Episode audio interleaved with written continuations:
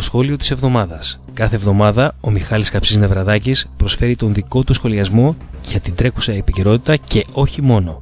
Ακολουθεί τώρα εδώ στο Διάλογος Radio.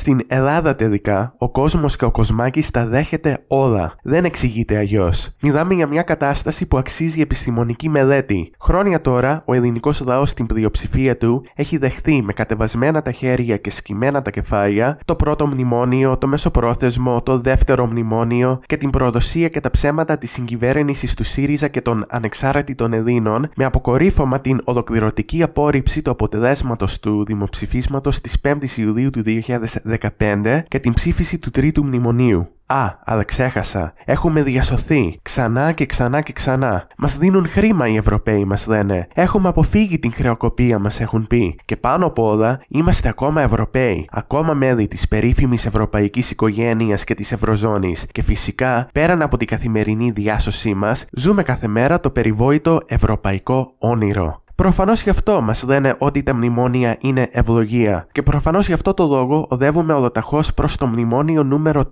4 για ακόμα περαιτέρω διάσωση και ευρωπαϊκή προοπτική.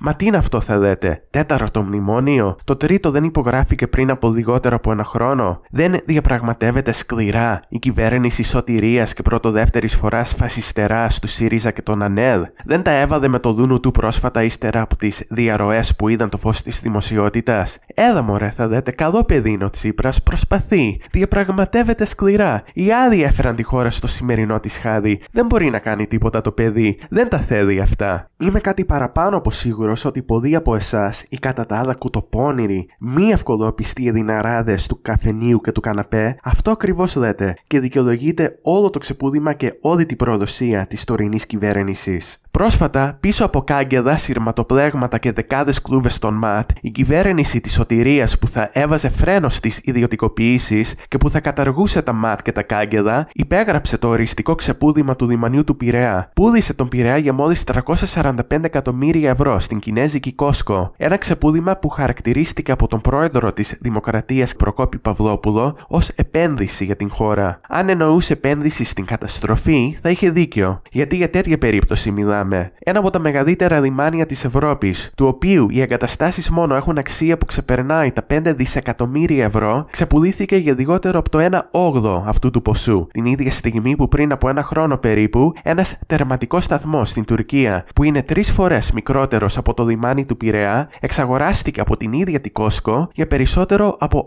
800 εκατομμύρια ευρώ. Και είναι τέτοιο το μίσος σας και ο διχασμός σας που πολλοί από εσάς αντί να διαμαρτυρήσετε, λέτε μπράβο γιατί, όπως λέτε, παίρνουν μεγάλη μισθή οι κρατικοδίαιτοι του Δημανιού. Αντί δηλαδή να απαιτείτε να παίρνετε και εσείς καλύτερες αποδοχές, ζητάτε να μειωθούν οι αποδοχές των υπολείπων, χωρίς το παραμικρό ενδιαφέρον για τις επιπτώσεις που θα έχουν αυτές οι μειώσεις για την οικονομία και την κοινωνία.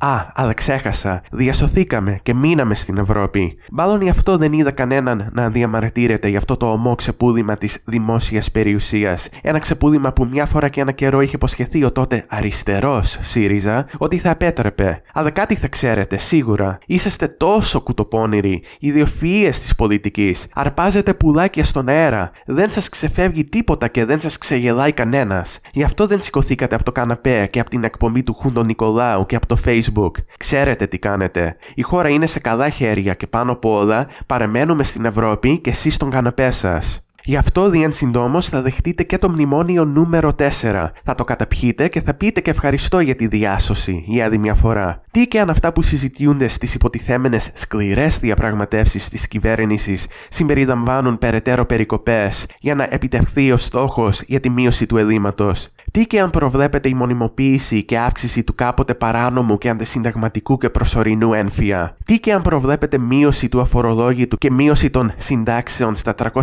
345 έως 384 ευρώ για 15 έως 20 χρόνια καταγεγραμμένης εργασίας; Τι και αν προβλέπεται αύξηση φορολόγησης για ηλεκτρική ενέργεια και νερό, αλλά και για τους αγρότες και κατ' επέκταση για τα αγροτικά προϊόντα; Τι και αν προβλέπονται άλλες 27 μεγάλης κλίμακας ιδιωτικοποιήσεις που συμπεριλαμβάνουν χάνουν τη ΔΕΗ, το λιμάνι της Θεσσαλονίκης, το υπόδειγμα ποσοστό του ελληνικού δημοσίου στο λιμάνι του Πειραιά και στα 14 μεγάλα περιφερειακά αεροδρόμια και σε βάθος χρόνου την ΕΙΔΑΠ και την ΕΒΑΘ, προφανώς όλα αυτά επιτρέπονται. Είναι ευλογία, γιατί έτσι παραμένουμε Ευρώπη. Πάση θυσία. Πού ήσασταν όλοι εσείς όταν πρόσφατα ο Άριος Μάγος, ε, συγγνώμη, Άριος Πάγος, αποφάσισε ότι εάν χάσεις χρόνο από την εργασία σου λόγω κάποιου ατυχήματος, εσύ πρέπει να αποζημιώσεις τον εργοδότη και όχι το αντίστροφο; Πού είσαστε τώρα που καλπάζει το ΝΑΤΟ και η Τουρκία στο Αιγαίο; Πού είσαστε τώρα που η ελληνική κυβέρνηση έχει δώσει την χαριστική βοδή στην ελληνική γαλακτοβιομηχανία; Πού είσαστε τώρα που σε λίγο καιρό παραγράφονται τα δικήματα της λίστα Δαγκάραντ. Τόσα χρόνια που ήσασταν για να διαμαρτυρηθείτε εναντίον εναντίον του σάπιου συστήματος αδικαιοσύνης, του σάπιου και παπαγαδίστικου συστήματος παιδείας και φροντιστηρίων, των τεκμηρίων και όλων των άλλων καθημερινών αδικιών, εσείς που είσαστε τόσο μα τόσο κουτοπώνηροι και μη ευκολόπιστοι και επαναστάτες στην φύση, πού ήσασταν; Θα σου πω που ήσασταν. Στον καναπέ, παρακολουθώντας ενικό και μπρούσκο. Στο πολυκατάστημα της πολυεθνικής, αγοράζοντας ξένα τρόφιμα. Στο γραφείο του συγχωριανού βολευτή σας για καμιά επιδοτησούδα ή κάποιο διορισμό για το καμάρι σας. Εκεί εκεί ήσασταν. Και άντε που και που και όταν σας μαζέψει στο μαντρί του ο κομματικός στρατός στον οποίο ανήκετε, μία βόλτα μέχρι το Σύνταγμα για διαμαρτυρία και χαβαλέ και μετά πίσω στον καναπέ σας. Γι' αυτό κατεβήκατε εκατοντάδες χιλιάδες από εσάς όταν σας κάλεσε ο Τσίπρας πριν το δημοψήφισμα, ενώ μετά το ξεπούλημα και έως και σήμερα είσαστε άφαντοι. Και γι' αυτό όταν μιλάτε σήμερα για την προευρώ εποχή, μιλάτε λες και ζούσατε σε σπηγές, γιατί όπως γνωρίζουμε όλοι, ούτε αυτοκίνητα κυκλοφορούσαν στην Ελλάδα τότε, ούτε ούτε τη δόρεση υπήρχε, ούτε τη ριοδανδία για τα τοστάκια σας. Το γεγονός ότι με τη δραχμή ξεκίνησαν τα υποτιθέμενα μεγάλα έργα όπως το μετρό, ότι με την δραχμή υπήρχε εθνικός αερομεταφορέας που ταξίδευε σε πέντε υπήρους και ήταν από τις πιο ασφαλείς εταιρείες παγκοσμίως, ότι με τη δραχμή η Ελλάδα ήταν παγκόσμιο σύμβολο πολιτισμού τις δεκαετίες του 60 και του 70, με τον Σεφέρι και τον Εδίτη να βραβεύονται με το βραβείο Νόμπελ, μάλλον σας ξεφεύγει. Πραγματικά λυπάμαι για την κατάντια σας και ειδικά για την κατάντια της ηλικιακής μου ομάδας, της νεοδαία,